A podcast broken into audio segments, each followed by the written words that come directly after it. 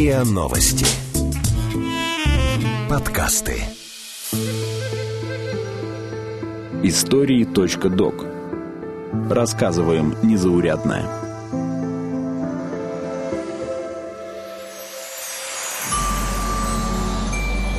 Мальвина, спутник и кукуруза.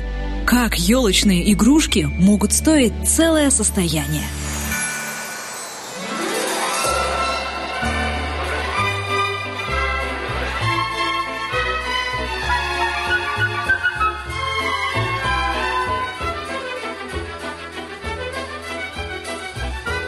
Мандарины, шампанское, марафон советского кино. Все это, согласно опросам россиян, у нас в стране считают обязательными атрибутами Нового года. Но самый частый ответ – новогодняя елка и ее главные атрибуты – украшения.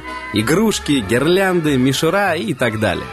У кого-то до сих пор хранятся коробки со старыми советскими елочными игрушками. Потрепанные, выцвевшие, немного неказистые фигурки, пыльные шары и гирлянды. Для многих одно из главных воспоминаний детства. А для коллекционера десятки, а может и сотни тысяч рублей. Возможно, даже в вашей коробке, собирающей пыль на антресолях, прямо сейчас находится целое состояние. Сегодня массовая культура активно зарабатывает на нашем чувстве ностальгии. Например, сериал «Очень странные дела» и перезапуск на больших экранах «Оно» Кинга. Насыщены эстетикой 80-х. В России популярен сериал «Внутри Лапенко», действие которого разворачивается на стыке 80-х и 90-х. Восьмибитная музыка, пиксельные игры, жвачка Love Is. Даже лозунг Трампа The time for empty talk is over. Now arrives the hour of action. Все это – способ монетизировать тоску по временам, когда трава была зеленее, а люди добрее. Внимание! Внимание, говорит Москва! Дорогие товарищи, кремлевские часы бьют 12. Наступил новый 1940 год. С Новым годом, товарищи! Елочные игрушки времен СССР не исключение. Сегодня нетрудно найти и купить украшения, стилизованные под советские. Шары, фигурки персонажей сказок и зверюшек, пожарные милицейские машинки, самолетики, ракеты, все что угодно.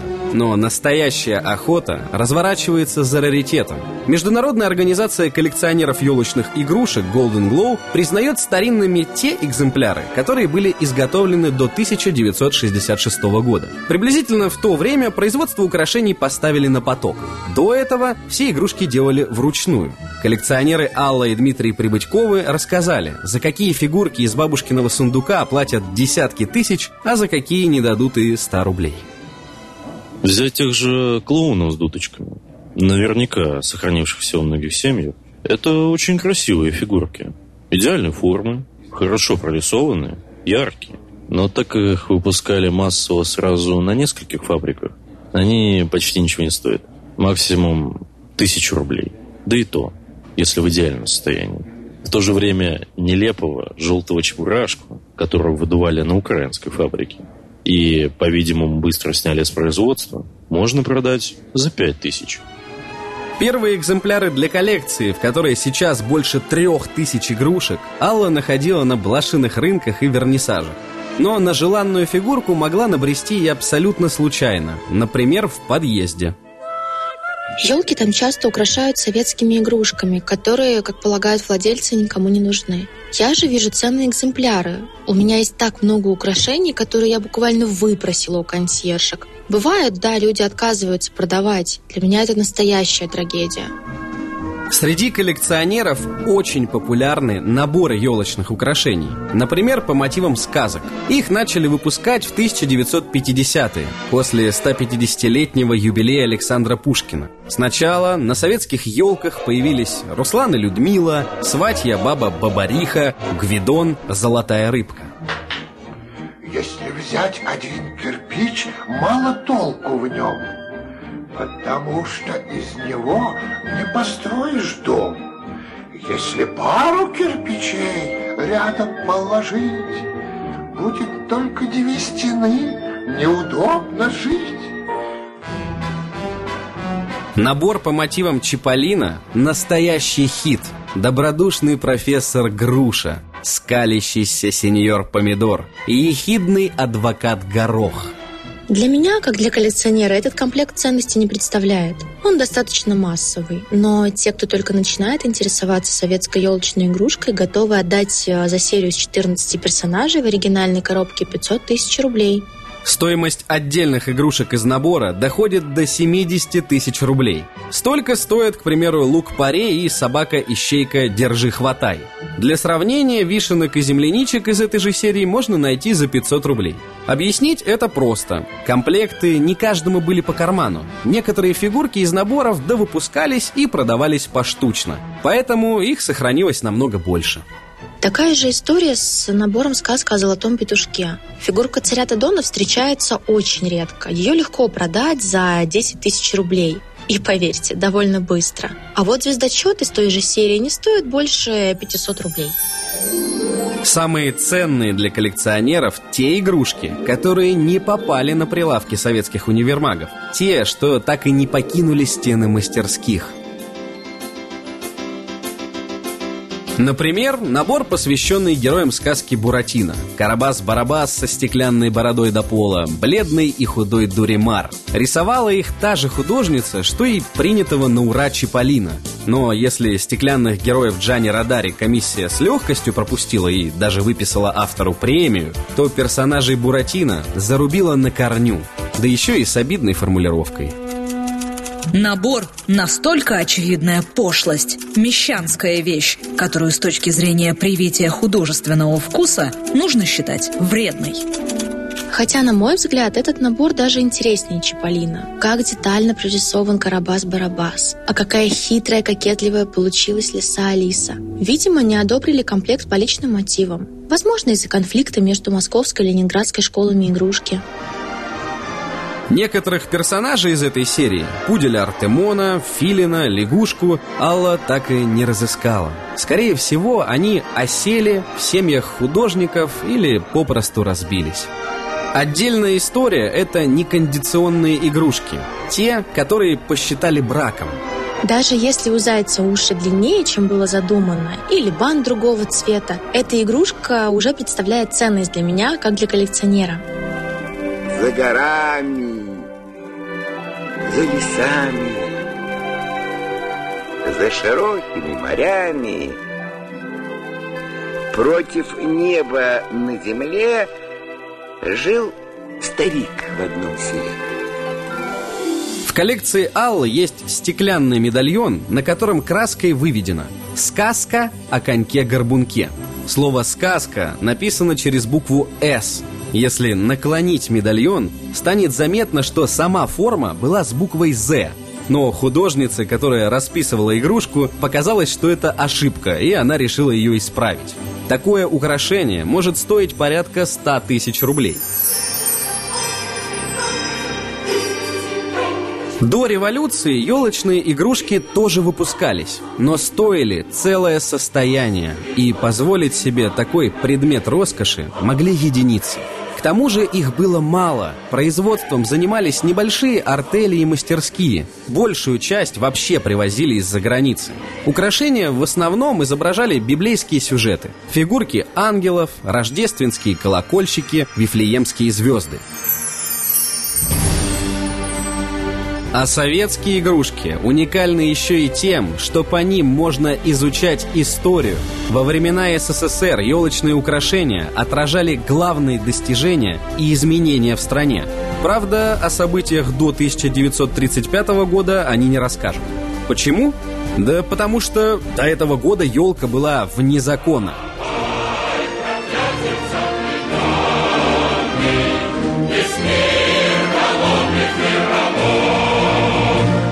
После Октябрьской революции Рождество и Новый год стали праздниками буржуазного мира, вредными капиталистическими традициями.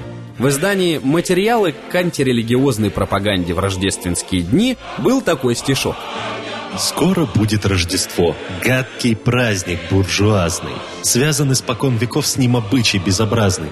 В лес придет капиталист, костный, верный предрассудку, елку срубит топором, отпустивши злую шутку. Все изменилось за пару дней до нового 1936 года. По одной из версий, 27 декабря высокопоставленные чиновники вместе со Сталиным ехали на машине и осматривали предновогоднюю Москву. В своих мемуарах Хрущев рассказывает – Вышли мы, сели в машину Сталина. Поместились все в одной. Ехали и разговаривали. Постышев поднял тогда вопрос. «Товарищ Сталин, вот была бы хорошая традиция, и народу понравилось, а детям особенно принесла бы радость – рождественская елка. Мы это сейчас осуждаем. А не вернуть ли детям елку?» Сталин поддержал его. «Возьмите на себя инициативу. Выступите в печати с предложением вернуть детям елку. А мы поддержим. Уже на следующий день в газете «Правда» вышла небольшая статья Павла Постышева. Давайте организуем к Новому году детям хорошую елку. Следует этому неправильному осуждению елки положить конец.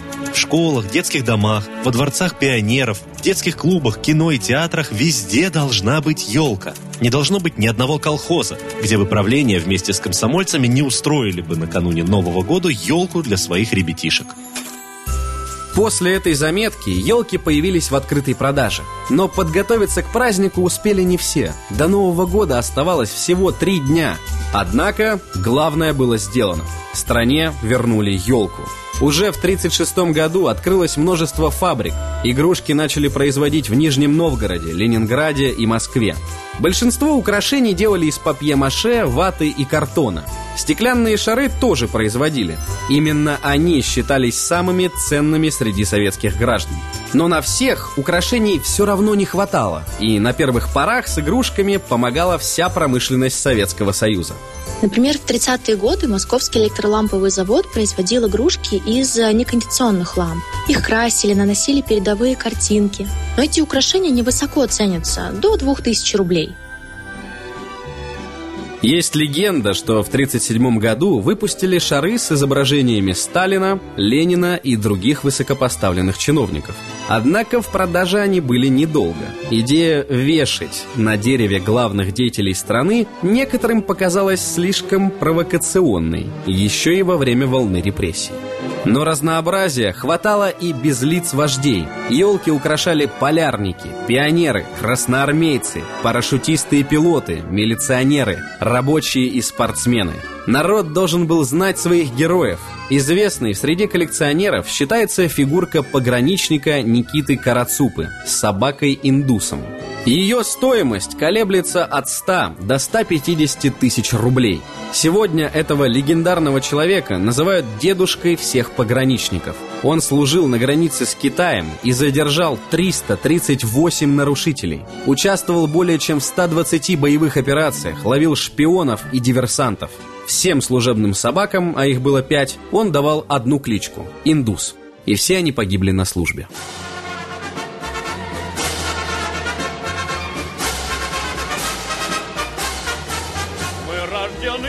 Другой народный герой – Николай Гудованцев, командир дирижабля, который спас экипаж и пионеров.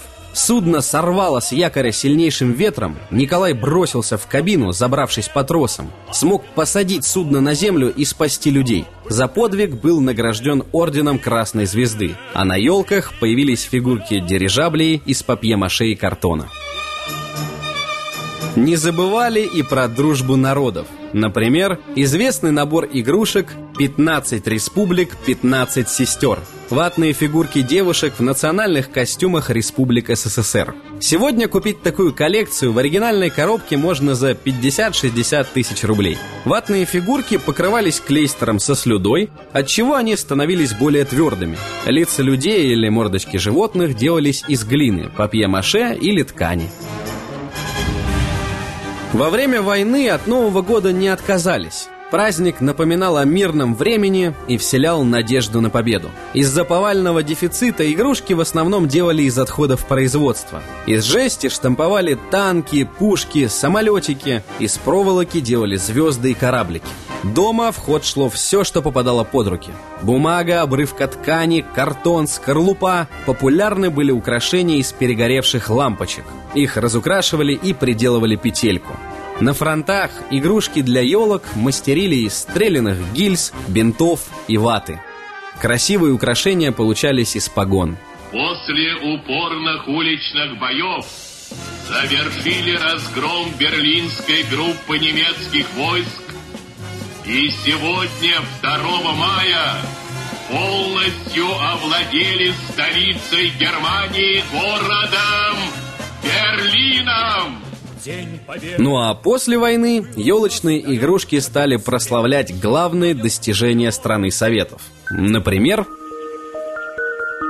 в 1957-м СССР запустил первый искусственный спутник Земли. В моду входят игрушки и навершие для макушек елки в виде спутника.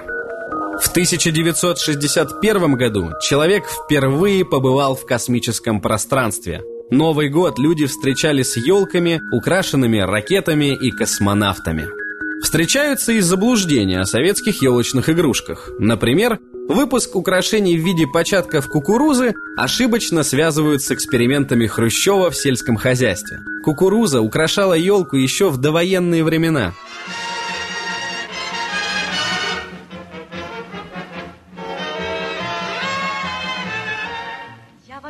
Похожий миф и об игрушечных часах, которые связывают с выходом ленты «Карнавальная ночь». Их начали отливать гораздо раньше выхода фильма. Почему-то многие считают, что игрушки на прищепках старее подвесных. Но и это заблуждение.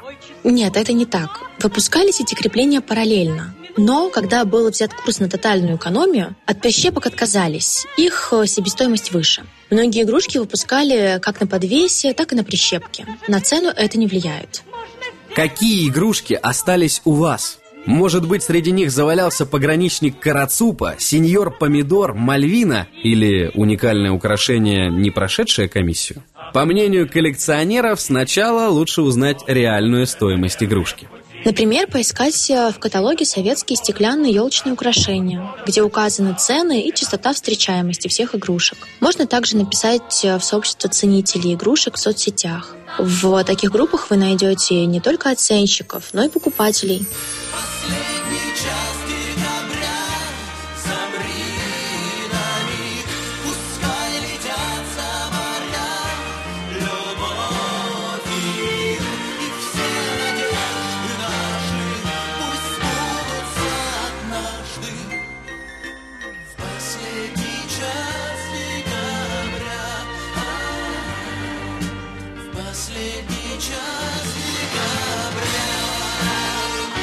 Слушали эпизод подкаста «Истории.док». Эпизод подготовил Артем Буфтяк.